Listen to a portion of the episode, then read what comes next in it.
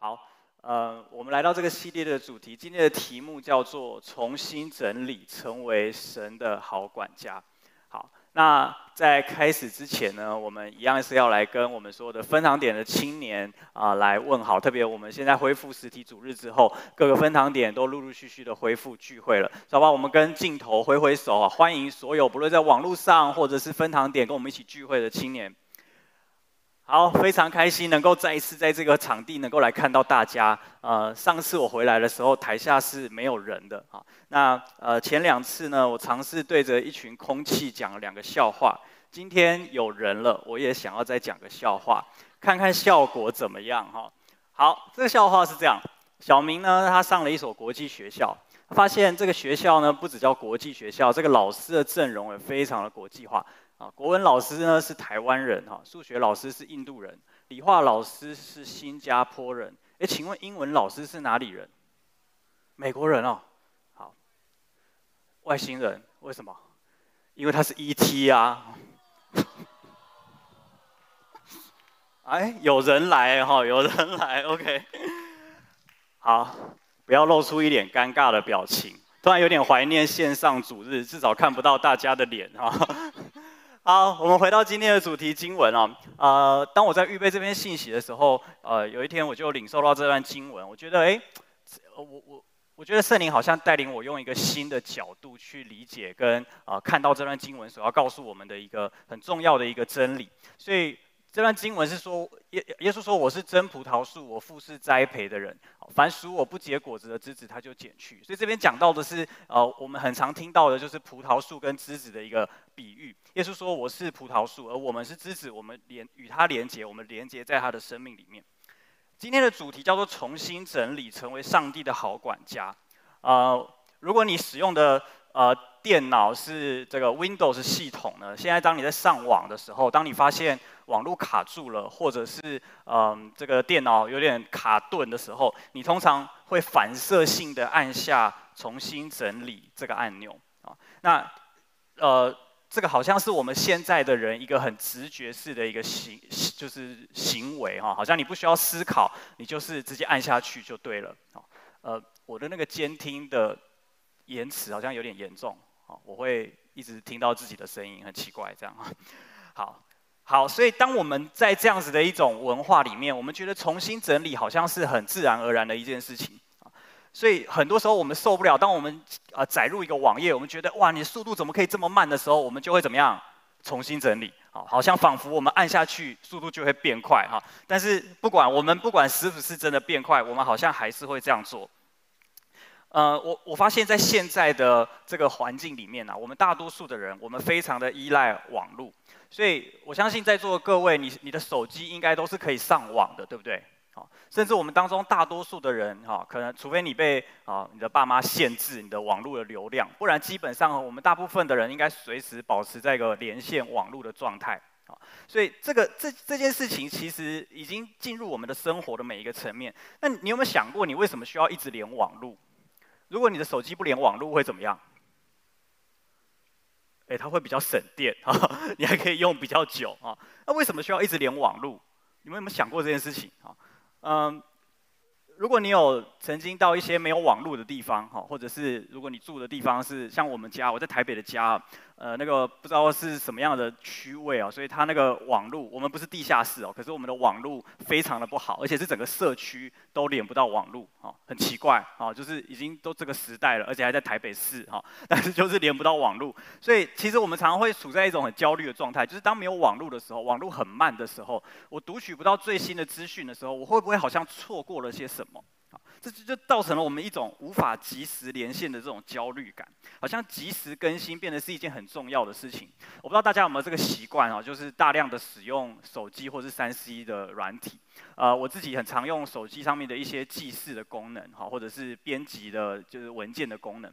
所以对我来说，有一个功能非常重要，就是我在手机上编辑的东西，能不能够立即的反映在我的电脑或者是其他的。啊，三 C 的平台上，因为这对我来说是一个很方便的一件事情。如果我今天在这里更新了，我到那边还要重新做一次，就会看起来很笨啊。但是有时候，当我们在像我在台北，有时候在捷运上或在交通的时候，你没有办法带着电脑到处跑，就会非常依赖这样子的一个功能，让我们取得一个及时的更新。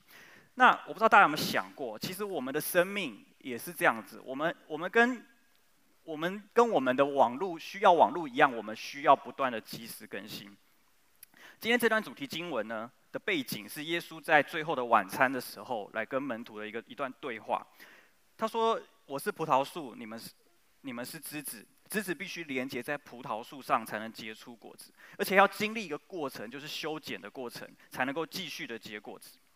好像我们现在的手机或是电脑的软体，总是会不断不断的一直更新，而且会一直推推陈出新，甚至有一些应用程式已经无法支援在版本过旧的这些系统上面运作。啊如果你的手机是啊、可能五六年前的手机，可能现在它的软体更新已经不支援了，所以甚至你在这个软体更新的时候，你是被迫淘汰的那一群人啊。这个这个很容易发生在我们现代人的生活的当中，所以我们很容易去理解这种被时代哦淘汰的感觉，就是当你无法跟上最新的更新脚步的时候，你会有处在的这种焦虑感。而我们的生命，我们有没有这样子去看待我们的生命？也，你也许会说，哎，那那可不可以哈？我们可不可以不要这么的现实？我们可不可以不要人生不要这么的累？哈，难道我的人生一定要结果子吗？哈，按照这个经文哈，他说。呃，凡结果子，它就修理干净，使枝子结果子更多。好，那没有结果子呢，它就剪去。哦，听起来好可怕啊！所以我没有结果子，我人生就没有意义了，是不是？哈，所以人生一定要这么绩效导向吗？人生一定要为了结果子？所以耶稣是怎样的老板坐在天上收果子，是不是？啊，你今天果子太少，就就怎么样吗？哈，好像我们有时候在在这段经文里面，我们会有这种的解释或者是理解。呃，人生真的要这种目标导向吗？其实从某个角度来说，这可能是，这可能是一种事实，因为太旧换新这件事情，不论在三 C 产品或是在这个世界上，都是不可抗拒的事实。你的生命不可能不成长，同意吗？就好像如果你在。大家都是学生嘛，哈！大家如果你在成长阶段，比如说国中时期，你知道国中生啊，就是很在意自己的身高，哈，特别男生，不知道为什么，好像比人家矮就怎么样，会会会找不到工作一样，哈，就是就很在意，所以每天量，哈。我记得我国中就是每天回家就量，啊，你明明就知道其实不会长高多少，零点一公分也可以也可以欢呼这样子，就是很奇怪哈，人生就是为这种事情在那边开心，可是你会很在意自己有没有长大。有没有成长？那是一种健康的象征，那是一种你活着的一种意义感。所以，好像人生其实是需要不断的前进、不断的改变跟更新的。我们没有办法一直守旧，或是一直停留在某一种状态里面。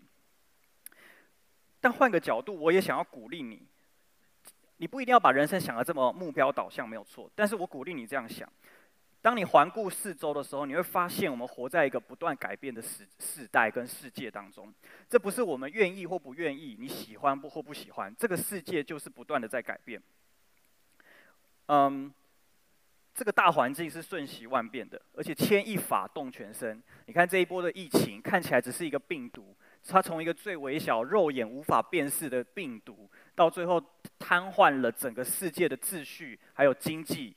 到现在仍然还在努力的喘息跟起步的当中，这不过就是一个小病毒，却能够带来一个几乎是毁灭性的影响在全世界。到今天，台湾虽然已经渐渐的稳定下来，我们感谢上帝。可是你知道，在南亚，在呃，就是南美洲，在许多世界还有其他国家，西方世界的国家里面，这些疫情其实是非常呃肆虐的，在摧毁整个国家人民的，不管是生命或是整个体系、整个经济的结构，这是非常严重的。这个世界不是如我们所期待的，可以一成不变，可以稳定发展。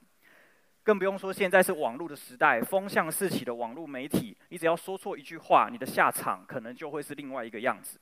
一点点的风吹草动，就随时可能改变我们人跟人之间的关系，或是我们跟这个世界的关系。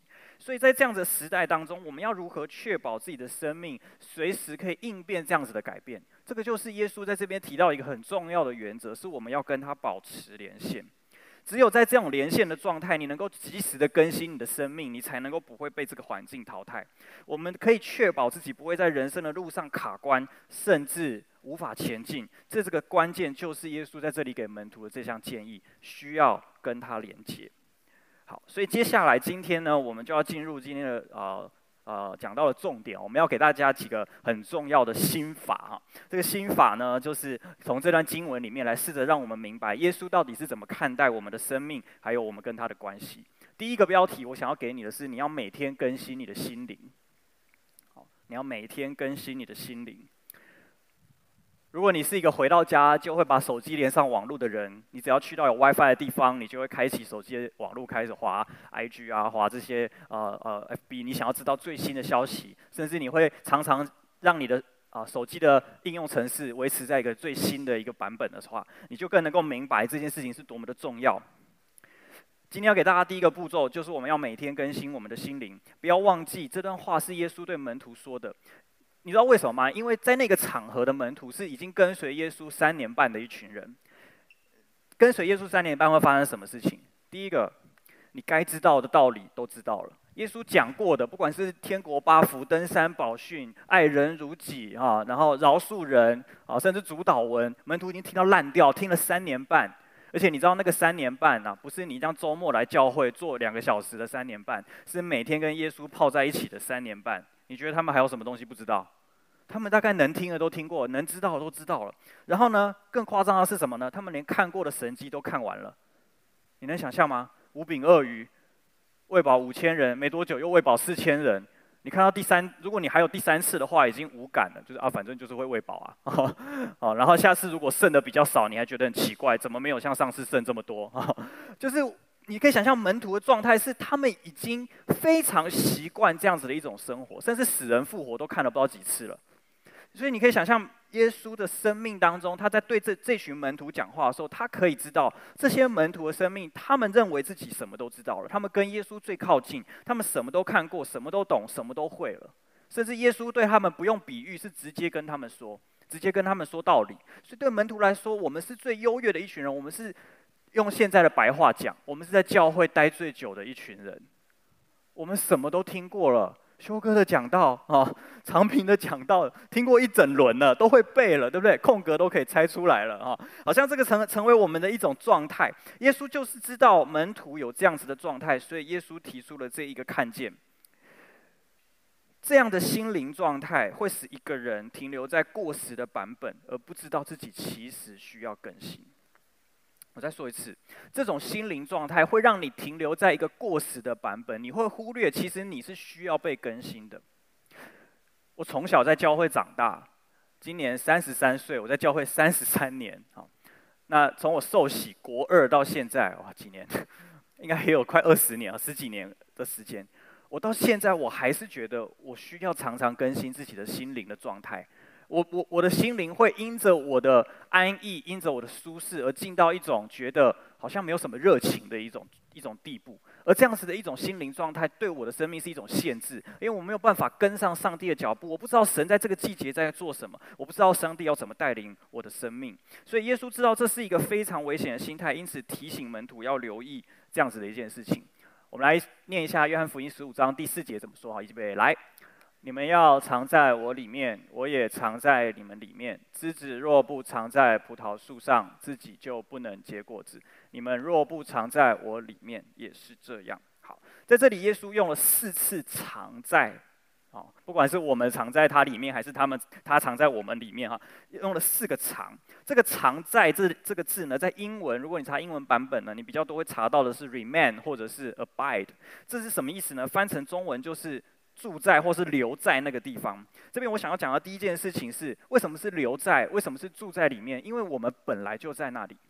在你认识耶稣，在你来到教会，在你认识了这个信仰的时候，或是你像我一样，你在教会长大，你从小聆听这些圣经的知识、圣经的真理。当你认识耶稣的那一刻，耶稣就住在你的里面，你也住在他的里面。而这里有一件很重要的事情是，因为我们原本就在，所以当你来到上帝面前的时候，你不必努力想要进去。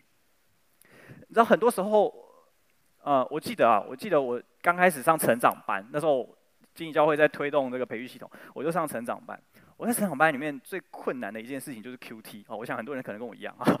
那我在 QT 为什么觉得困难呢？我不是觉得圣经很难看不懂，我是觉得我在聆听神的时候，我是不知道要听什么哈，就是我听不太清楚哈，我不太确定我听到的到底是什么。我当时会有一种感觉，会觉得我我是不是要很努力的才能听到？我是不是要很用力的哈？就是嗯这样才能听到，才能听到上帝跟我讲话。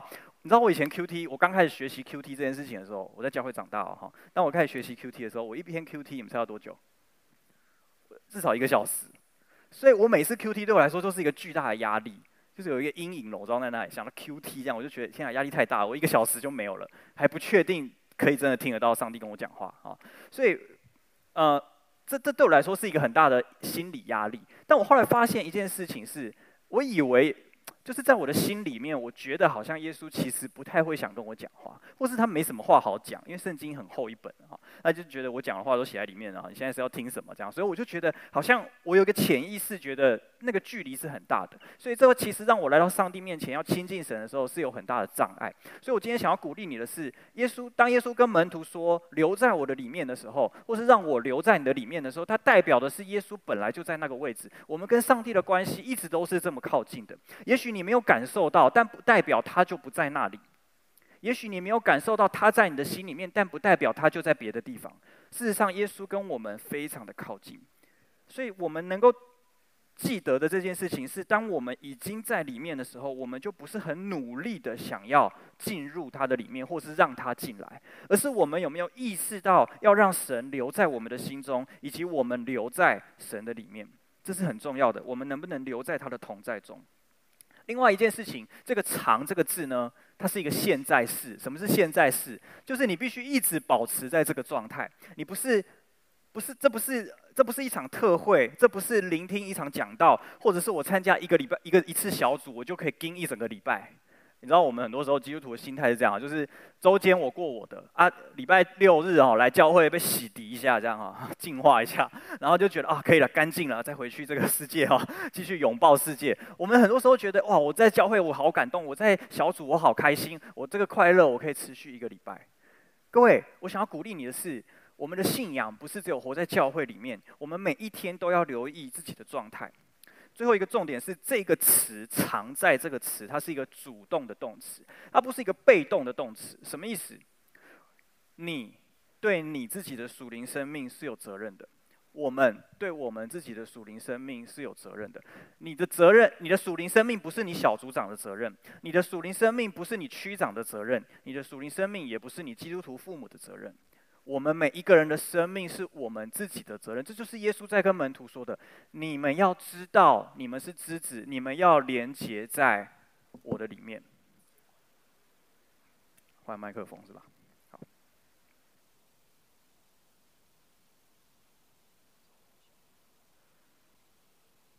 喂喂，好，OK。所以我，我们我们要常常留在神的里面，我们也要常常意识到我们的属灵的生命的光景是什么，这是很重要的一件事情。如果我们，你知道，像我回到家，网络就很烂嘛，哈那我们家就有装无线网络，那无线网络那个机器有时候如果太热的话，它网络也会不稳。那我在家里面，如果在用我用手机，然后可能我在我在打游戏，或是我在上网的时候，当我发现网络不稳的时候，哦，我情绪就会非常的多，我就觉得为什么网络不稳哈？那我们对网络不稳这件事情是很敏感的，好像不能不稳哈。那你要想，曾几何时，我们觉得这件事情很理所当然，以前根本不可能想象什么走在路上都有网络这种事情。那我们现在对于没有网络，觉得哦，怎么可以没有网络哈？那可是我们对于我们跟上帝的连线不稳，我们有没有警觉心？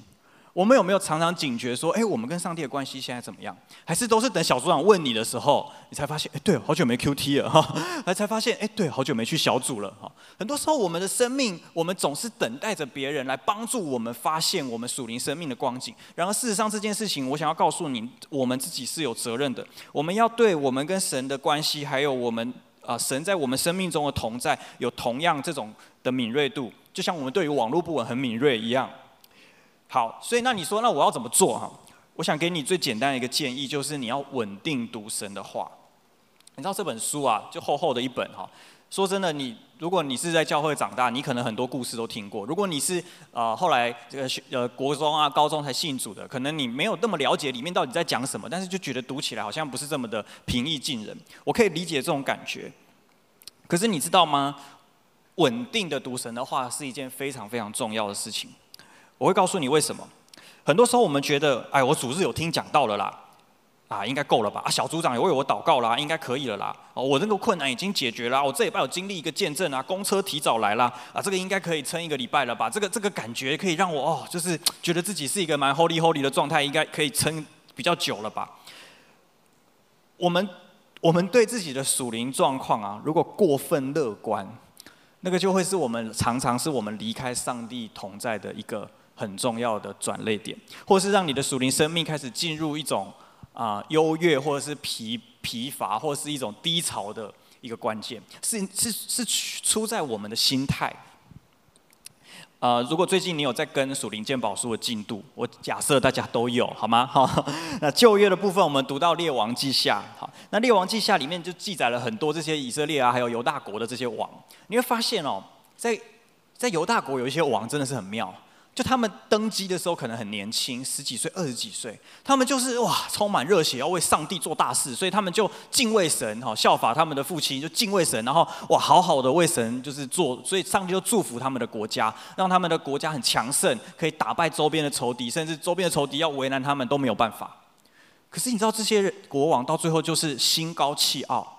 他们觉得自己不可一世，他们觉得上帝祝福我啦，我我一无所缺啦，我现在是全世界最强的国家啦。啊，我不知道他们这样想啊，但大概就是这种感觉，所以他就开始违背上帝的命令。我们很熟悉的所罗门王就是这样，他是可以说是犹太人历史上最伟大的君王，可是他在他的晚年却离开神的同在，却拜偶像，然后得罪神，最后让他的国呃以色列这个国家在他。过世之后，在他儿子的时刻被一分为二，最后导致整个以色列的历史无法回头。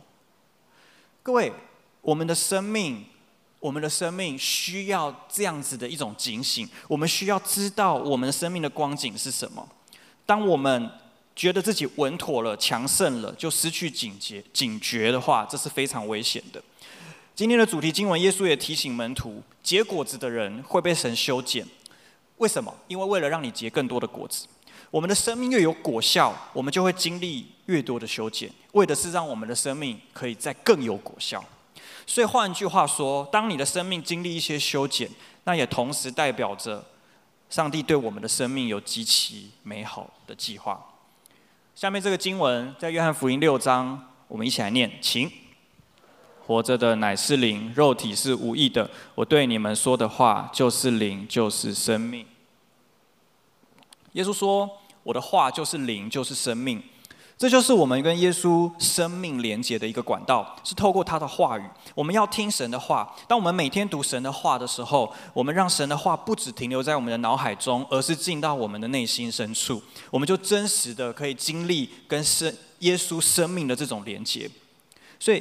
耶稣说：“多结果子，枝子要修剪干净，才可以多结果子。而怎么修剪干净？今天的主题经文告诉我们：透过耶稣对我们说的话，我们才会真的干净。在十五章第三节，耶稣跟门徒说：‘如今我透过我对你们说的话，你们已经干净了。’各位，我们的生命要怎么样干净？很多时候你觉得啊，我的生命很好啊，我生命没有什么问题啊，我认罪祷告啦，哈。可是你知道，很多时候我们的生命是出在我们的反应，我们对一件事情的看法，我们对一件事情的直觉。”我越认识我自己，我就越发现我超多问题的。当我面对同一个事件的时候，有些人可以这样反应，有些人不会生气，我就是会生气。啊，当我面对同某一种处境或是某一种人的时候，我就是会觉得很不舒服，我就是会觉得很想要比较，我就是会很骄傲，我就是会看不下去。好像那种东西是我们在我们生命当中一部分。然后你发现说，可是圣经的教导不是这样。所以你觉得哎，圣经就是，所以你不想看圣经，因为你发现圣经描述的跟你差太多了，你就不想看。可是你知道吗？我们的思维要反过来，当你越发现那个差距的时候，这就是为什么我们要读神的话，因为你要让神的话语进到你的心灵里面来，不是矫正啊，是彻底的改变你的心理状态。你说这个什么东西啊？很抽象，我只是一越读越觉得被定罪。我跟你分享一个呃见证哦，是我自己之前自己经历到的。呃，之前在台中服侍的时候，有一段时间是这样，我我其实状态不是很好。那个状态不好是什么呢？就是也没发生什么大事情哈，没有什么很大的挫折，但就是我提不起劲哈，就觉得就觉得在教会服侍也久了，然后啊、就是做的事情也都好像很一样，然后已经没有什么太大的热情。可是我也没有不喜欢我的工作，我也没有不喜欢我正在做的事情，我还是很开心的跟大家在一起。可是我就说不上来，当我一个人的时候，当我当我在。在在面对自己的时候，我我没有办法兴奋，我没有办法喜爱自己的人生。我印象很深刻，有一天我就是早上起来啊，一如往常，早上起来我就冲了一杯咖啡，打开我的圣经开始读。我那段时间在读诗篇，我也忘记我读到哪里了。我印象很深刻那个过程，当我读着原本的进度，在跑这个诗篇的进度的时候，我我忽然意识到我的内心深处出现了一个很微妙的改变。那个改变是什么？就是我突然发现我好像我好像被理解了。我我说不上来。我我突然觉得我里面那些郁闷的感觉，那种那种很很很闷，然后很很不知道该怎么表达的情绪，在那一瞬间忽然之间好像被理解了。我不知道被谁理解，就是上帝吧。可是，在那个当下是我一个人，我没有跟任何人在讨论，我没有我没有找我的小组长帮我祷告，我没有找任何人诉说这件事情。但是因为我不知道怎么说，可是就在那个当下，神的话语进到我的里面的时候，就让我里面得到一个很大的释放跟医治。我只能跟你说，那是非常戏剧性的。就那么一刻，我的状态就回来了。我也不知道为什么，我到现在还是没有办法解释这件事情。但是我清清楚楚的知道，我读的东西叫做圣经。我不是在读什么心灵成长的书，我不是在读什么潜能开发的书。我看的是圣经，是那个我从小听到大的圣经故事。可是神透过那个。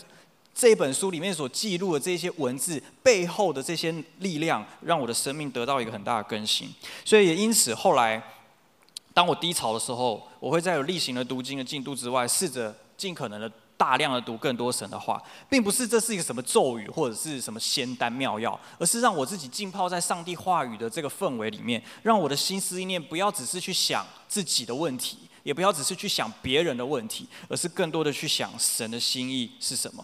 甚至很多时候，如果可以的话，我会在家里面读神的话给自己听，我会念出来。我发现有时候念出神圣经的话，有时候你这样看啊，很想睡觉，你念出来，突然之间不想睡觉，突然之间觉得好像神的话真的是如雷贯耳啊。所以我我我我鼓励大家可以试着用不同的方式，但最重要的就是我们要来到他的面前，用他的话语成为我们的生命，还有我们的力量，这是非常重要的。好，所以因为那次的经验，就让我深信神的话语真的是带着极大能力。我也鼓励你去经历。第二个标题，我要给你的是，你要对焦在基督里的身份。我们都很熟悉啊，我们的身份啊，我们常常在教会里面讲说啊，核心身份哈很重要。好，所以第二个步骤，我要鼓励你哈，我们的身份很重要，决定了我们是谁以及我们的目标。这个世界很喜欢用标签来定义别人的身份，我们有时候也这么做。但不管你要不要，我们都可能会被别人来定义。这些标签很真实的会混淆我们对自己身份的认同跟理解。如果我们渴望活出更有果效的生命，我们需要对焦在我们真正的身份上。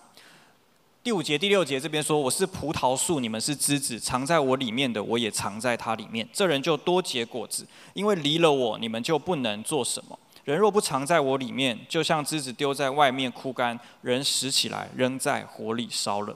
耶稣这里说：“我是葡萄树，你们是枝子。”而且他说：“离了我，你们就不能做什么。”你知道是代表一件事情，就是代表着我们的真实的身份是与耶稣有关的。你的身份不是独立于耶稣之外去找自己的身份。我们很常做这件事情，我们很常想要在上帝之外，想要在。在在这个信仰之外，我们想要去找我们是谁。所以，当你呃来到了学校，当你啊、呃，你可能玩社团，或者是你你是大学生了，你来到大学，你发现哇，多彩多姿的大学生活，充满着刺激，充满着冒险，充满着这个世界等待我去闯。所以呢，我觉得我要哇耗尽我的青春，然后呢，我要做一切我以前不能做的事情。我们好像很试着想要在这些群体当中找到我是谁，我的定位，还有我的存在的价值。各位，可是你知道吗？这个世界有一个最大的 bug。这个 bug 是什么？就是也许它真的很好玩，它真的很刺激。可是这个世界是不断的在贴标签，不断的在比较，不断的在竞争的。我们会在这样子的比较跟竞争当中，渐渐忘记自己真正的身份。当我们试着想要从耶耶稣基督之外，想要找到自己的身份认同的时候，我们就会面临这样子的窘境。这个世界本来就是在这种能力的竞争中不断的前进。如果我们只有这个方法可以玩，我们迟早会忘记自己的身份是谁。Bethel 教会的牧师啊，Chris Vallotton 牧师说过一句话，他说：“你的恩赐给予你能力啊，我们都有恩赐嘛，哈，我们上帝给我们很多的恩赐，可是这个恩赐给我们什么？给我们能力。没没有认识耶稣的人，他也有恩赐，也有能力啊。所以这个世界就会去比较能力，可是你的呼召呢，定义了你是谁。”上帝呼召你成为什么样的人，定义了我们的身份。所以记得，这个呼召是从哪里来？是从神而来。所以在我们的身份认同里面，我们无法离开神的同在，去找寻自己真实的身份。所以第一个我想要告诉你的是，上帝拣选我们的第一个呼召就是成为他的儿女。如果呼召定义了我们的身份，那神呼召我们成为什么人就非常的重要。而圣经告诉我们，第一个也是最重要的一个呼召，就是我们成为他的儿女。我们来一起来念以弗所书一章四到五节的这段节录的经文哈，预备来。就如神从创立世界以前，在基督里拣选了我们，预定我们借着耶稣基督得儿子的名分。这里很清楚地告诉我们，成为上帝的儿女是创世以前就决定好了，是借着基督的拣选来的。这是我们非常关键的身份，也是我们与众不同的原因。而你知道，我们都知道我们是神的儿女，但我们常常会忽略这件事情。所以天父呢，就赐下了圣灵来帮助我们。圣灵的降临不是只是为了彰显神迹，不是你需要行神迹的时候才呼求圣灵，而是当你忘记你是谁的时候，你就需要圣灵的帮助，因为圣灵使我们明白跟想起那创世之初就被赋予的一个尊贵的身份。我们一起来读一下罗马书八章十六节，请。圣灵与我们的心同证，我们是神的儿女。所以你要回到圣灵的同在里面，常常提醒自己的心，我们是属于他的，我们是他的儿女。不要被这个世界欺骗，以为我们必须努力赚得全世界才能够满足；也不要被仇敌欺骗，以为我们需要透过不断的努力跟表现才能够取悦我们的天赋。这都没有办法展现天赋的心。回到你的里面，找寻圣灵隐藏在你心中的那个记号，你会知道你是他的儿女。重新整理很重要的一件事情，就是你要整理对焦你的身份。所以现在，当我常常在呃，我觉得很忙啊，或是很乱的时候，我会让自己有一段安静的时间。我会，也许是上厕所的时候、洗澡的时候，我会让自己安静下来。我会对焦在神的面前，我会说：“神啊，在你眼中我是一个怎样子的人？你怎么看我？”我会再次提醒自己，我是属于他的，我是他的儿女。看起来是一个很简单的道理，但这在我们的心里面却是至关重要的一个顺位，让你在你的生活当中，你的优先次序可以重新调整回来一个合神心意的状态。你会更加的清晰，你会更加的明白自己该做什么，该先处理什么。这是很重要的一个练习，所以我也鼓励你在你的生命当中，你可以习惯做这件事情。很多时候我们一起祷告的时候，我们就说好，我们就开口祷告。你会觉得哦，祷告我是要祷告什么？其实很重要一件事情，当你来到上帝的面前，你可以求神再次的显明你在他生命、你在他眼中的样子，你的生命的价值跟意义是来自于他，这是非常重要的。好，然而我们不是只有儿女这个身份。第二个我想要跟你分享的身份是管家。说哇哦，这个身份哦，很不是那么的喜欢啊哈。第二个身份是管家，比起上帝的儿女，管家听起来不是那么的熟悉，也不是那么的悦耳啊。可是耶稣不止一次用管家的角色来比喻我们的生命哦。保罗更是在他的书信哦里面非常直白的说，他说所求于管家的，就是要他有忠心。哇，这个实在是哈，我们听到“中心”这个字压力就很大啊，怕事情没做好，怕这个工作没办法交差，我们怕好像呃没有办法满足我们的老板，我们的呃这些这些，好像我们我们因为管家嘛，你上面有主人，你没办法满足主人的心愿，你就觉得哇，好像压力很大。呃，特别未来大家如果说现在还是学生，可能比较没有这种感觉，但是当你开始工作之后，这种感觉会变得非常非常的强烈哦。管家的角色是没有最终的主权的。也许我们会被赋予一定程度的自由跟权限，但是最终的主权是在主人的手中。我们有很多时候需要用管家的视角来反思自己的生命，因为我们需要交账。圣经告诉我，我们最终我们是要向神来交账，这是很重要的一件事情。路加福音的经文是这样，我们一起来念：来，主说，谁是那有忠心、有见识的管家？主人派他管理家里的人，按时分粮给他们呢。主人来到，看见仆人这样行，那仆人就有福了。我实在告诉你们，主人要派他管理一切所有的。所以你看到了吗？这边的管家，首先我们需要交账，因为主人会回来。我们有一天都要带着我们的生命，还有上帝所给予我们的产业，来到他的面前，向他来交账。他说：“哇。”他不是天父爸爸吗？为什么还要向天父爸爸交账呢？啊！可是你注意看这段经文啊，很有趣哦。管家的身份其实是一场考验，是什么考验？考验我们的态度是不是有忠心？我要再次提醒这件事情：我们只需要忠心，你不需要聪明，你不需要优秀，你不需要比别人厉害，你只需要忠心，为着上帝放在你生命中的产业忠心。然后呢，这是一个考验，考验什么？考验我们的生命态度，而最终会有一个目标，就是我们要管理一切所有的。请问谁才可以管理一切所有的？就是儿女啊！你有没有注意到，这是一个考验，这是一个通往真正儿女身份的一条路径，是你成为一个忠心的管家，而最终主人会把他一切所有的都交在我们的手中。儿女才是管家这个身份最终的目标，但我们每一个人都需要经历这个被检验的过程。很多时候，我们太过的强调儿女、上帝的好儿女的身份，我们会忽略我们的生命是有责任的。我们需要为我们的生命负责，我们也需要交账。我们不是可以，呃，我呃那个什么，那个诗是什么？什么？正如我轻轻的来，什么之类的哈。我们不是这样子哈，飘过来又飘走就没事，不是。我们不是来人间好像玩个一圈就就走了，就归于啊无有啊，不是。我们的生命是要交账的。好，我们需要不断的在儿子跟管家这两个角色取得平衡，不能永远只当儿子而忘记自己的责任。呃，我生小孩之后，我就看着自己的小孩啊，看着陈雅倩。我第一个想法没有别的，就是爱他，就是呵护他，因为他太可爱了，就这样。而且他是我生的，就是会爱他。你不会有其他的想法，就是这样啊。我不会看到他觉得，哎，你有什么贡献啊？不会，你会觉得，哦，好可爱啊，很想爱他这样。所以我会用我的生命，用我的一切来爱他。可是事实上，我也不会只停留在这里。我不会一辈子都只是看着他就觉得好可爱。你可以想象，如果他三十岁，我看着他好可爱，这画面啊，怪怪的哈。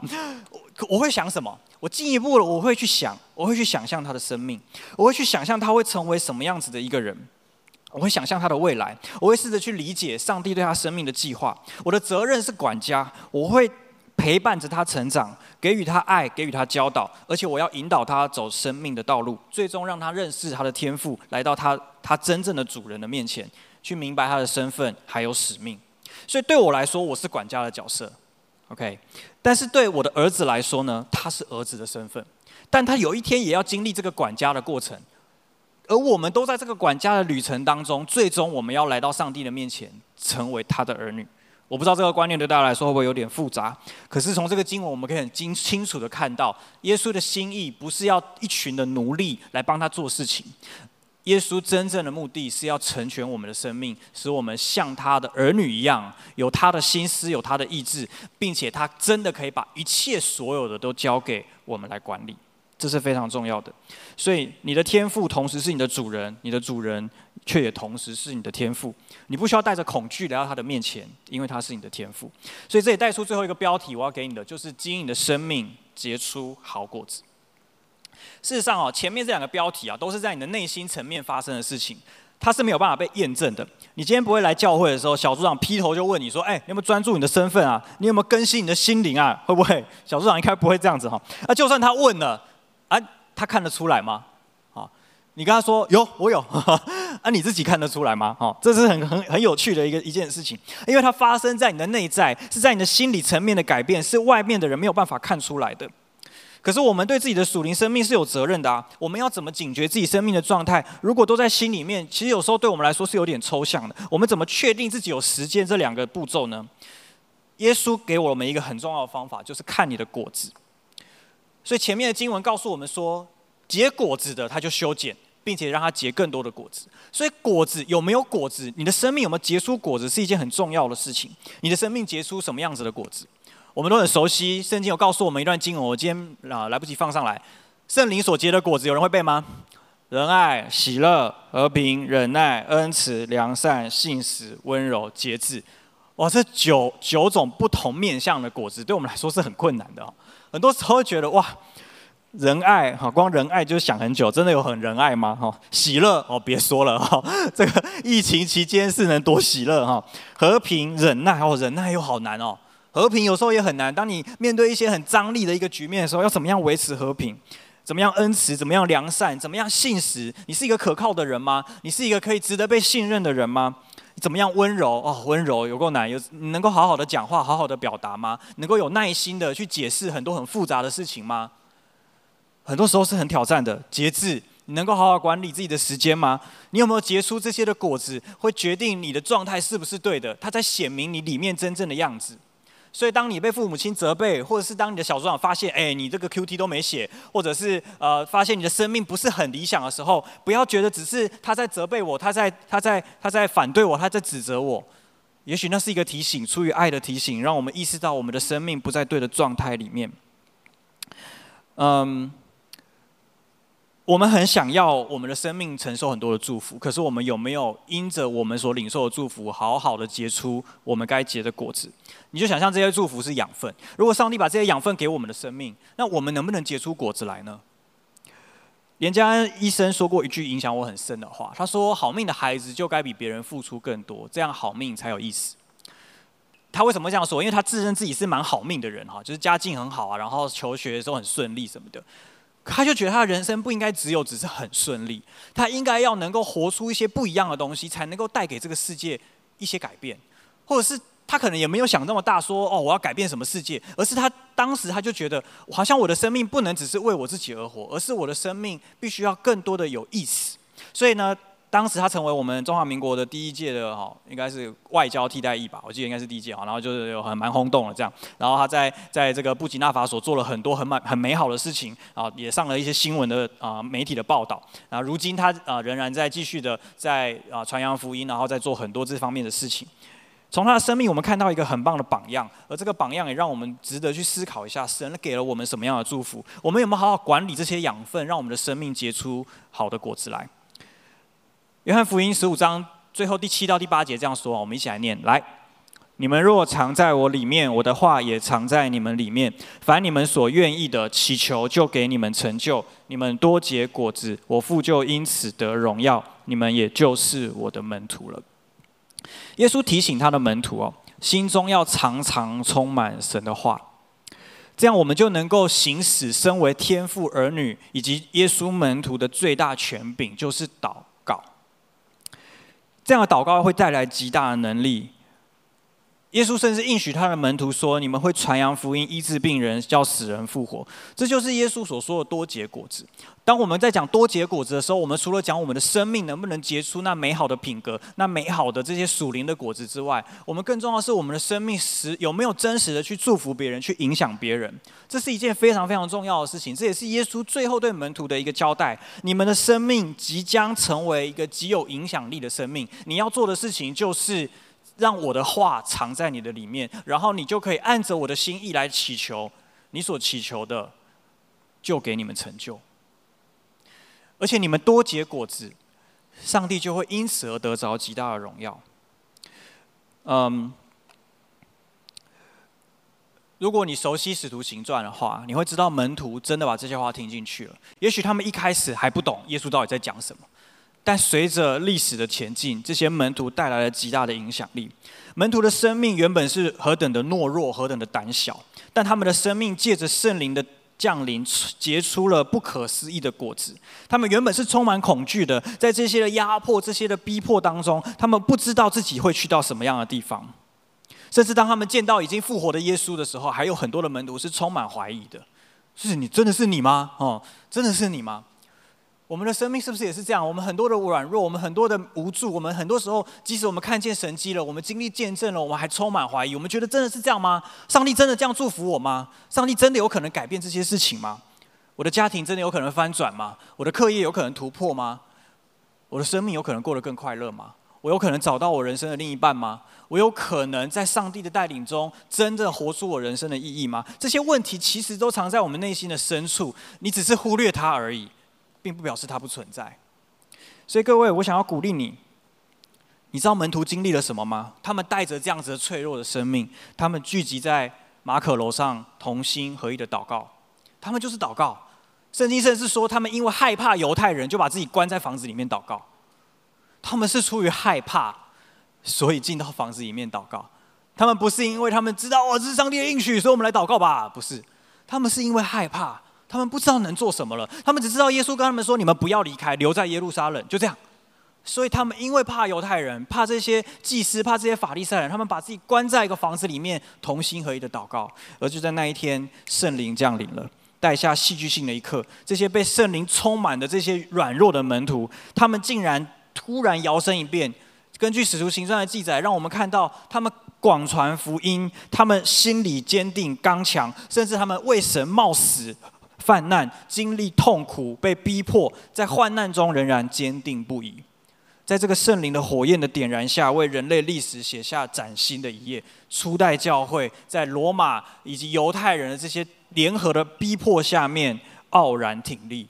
你知道，我每次读这些教会的故事，我我就没有办法，我没有办法不激动，因为你你知道那个时代是一个多么不友善的时代吗？如果你现在觉得哦，我信耶稣哈，好像被人家逼迫，被人家嘲笑，我告诉你，我们差得远了。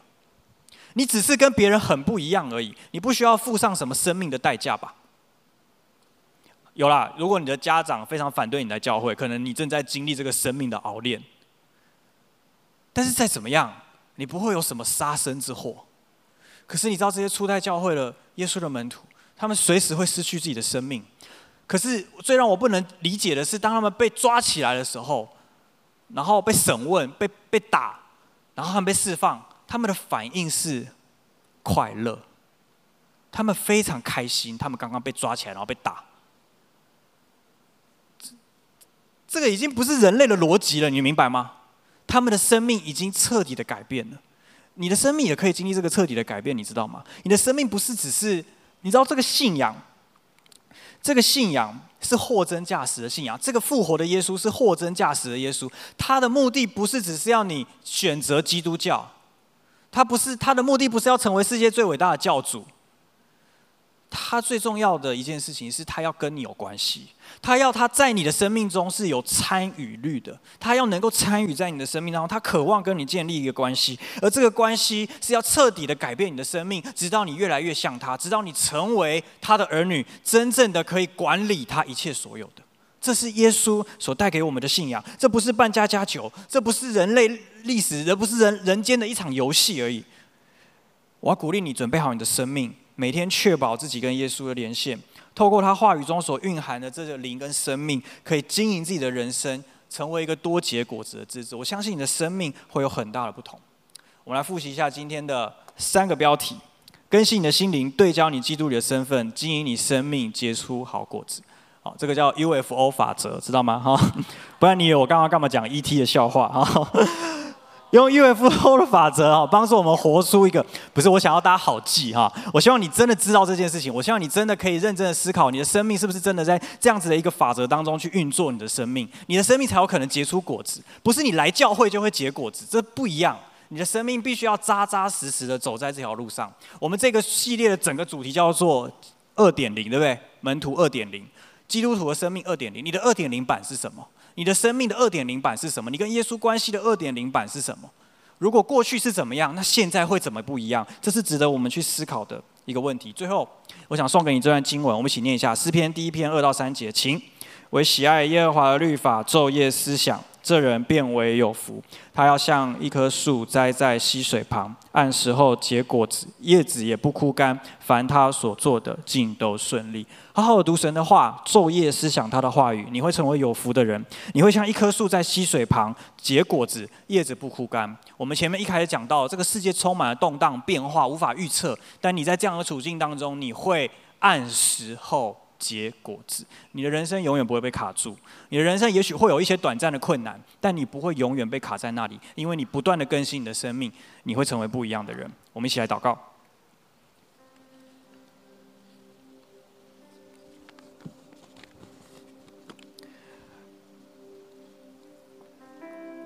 我想要邀请大家先花一点时间，稍微整理一下今天所听到的内容。也许对你来说，很多东西都听过了。但也也许有一些人，你觉得你听到一些新的东西，我想要鼓励你来思考，你的生命现在是什么版本？这个版本不是跟别人比较的，而是跟自己。你是个怎样的人？你跟耶稣的关系过去是什么？如果今天你是第一次来到我们当中，或者是你是第一次来收看啊、这个我们教会的一个主日的信息的人，也许对你来说还不是很理解，为什么需要二点零呢？那我鼓励你可以思考，你过去的生命是怎么样子？你觉得你的生命，你对自己的生命感到满意吗？你对自己的生命生活的各种状态，你感到真的很开心吗？也许表面上很开心，但你自己知道，在你内心深处，你没有真的那么满足，好像还缺了些什么，好像还有一些东西是不够的。我要鼓励你。思考一下自己的人生，思考自己的生命。也许对我们当中很多人来说，你很年轻，你还没有想过这么深入的问题。但好不好？我鼓励你去思考你跟耶稣的关系。你现在需要一个什么样子的更新？你需要经历一个什么样新的版本？是在你信仰生命旅程的一个突破，一个跃进。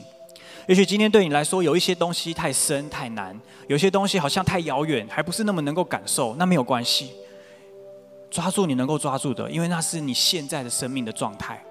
我们每一个人都在不同的阶段、不同的季节里面。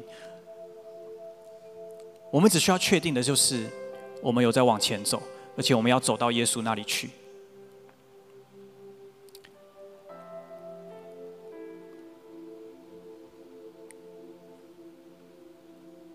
重新对焦在你的身份上。神呼召你是成为一个怎样的人？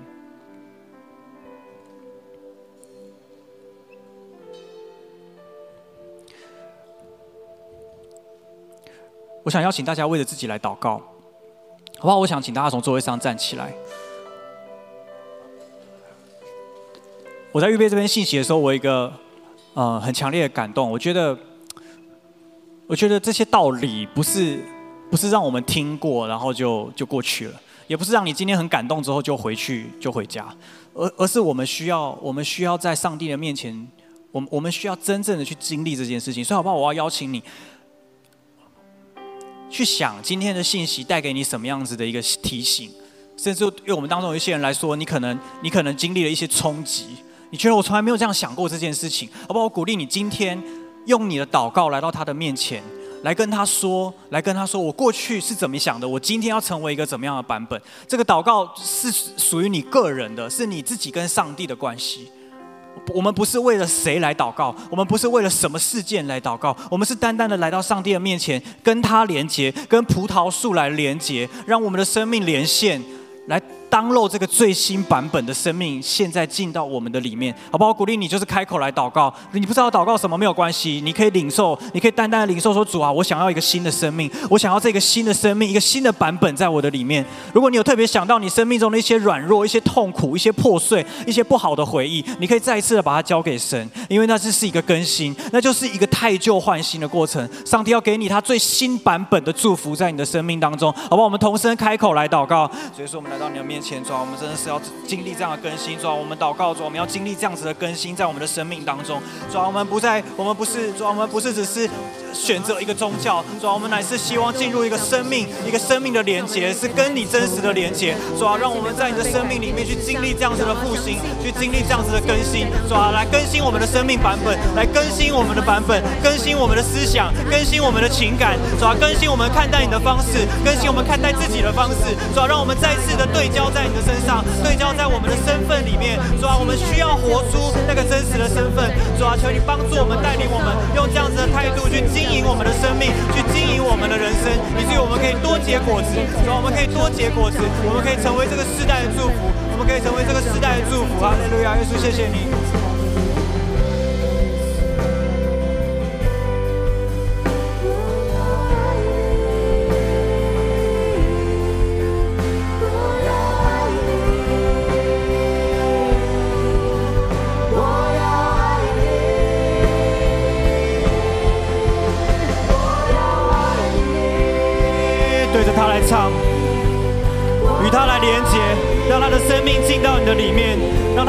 进到你的里面。他的话语是灵，是生命，现在要吹入你的生命当中，带来改变，带来更新，让你成为最新版本的门徒。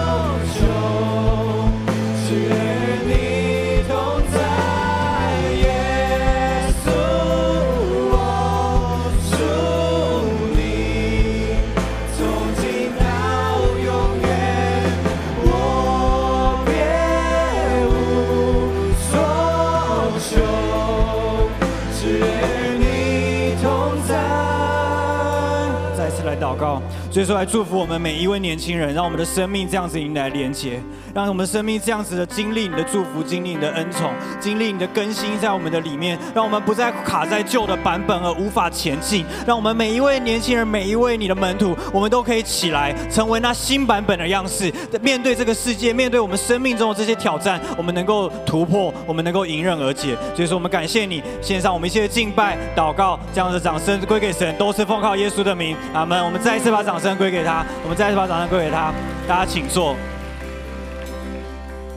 好，我们最后我想要再呃，我想要再做一个祷告，是我想要邀请我们当中有一些你是第一次来到我们当中人，或者在网络上，或在分堂点，你是第一次来聚会的这些呃新朋友，我想要鼓励你，如果你的生命也想要经历这样子的祝福，这样子的一个新的版本，我要鼓励你接下来跟我一起做一个祷告。这个祷告是要邀请耶稣进到你的生命当中来，成为你的主，成为你的救主。你可以一句一句跟着我来祷告说：“亲爱的耶稣。”亲爱的耶稣，我邀请你进到我的生命中。我邀请你进到我的生命，成为我的救主，成为我的救主，成为我生命的主，成为我生命的主。我想要成为新的版本。我要成为新的版本。我要与你保持连线。我要与你保持连线。让我的生命可以不断的更新。让我生命可以不断的可以越来越像你。可以越来越像你。这样子祷告。这样子祷告。奉靠耶稣的名。奉靠耶稣的名。阿门。如果你做这祷告，我非常恭喜你成为基督徒，你成为上帝的儿女。你要再次与他连接，你要每一天都与他连接，让你的生命可以不断的更新。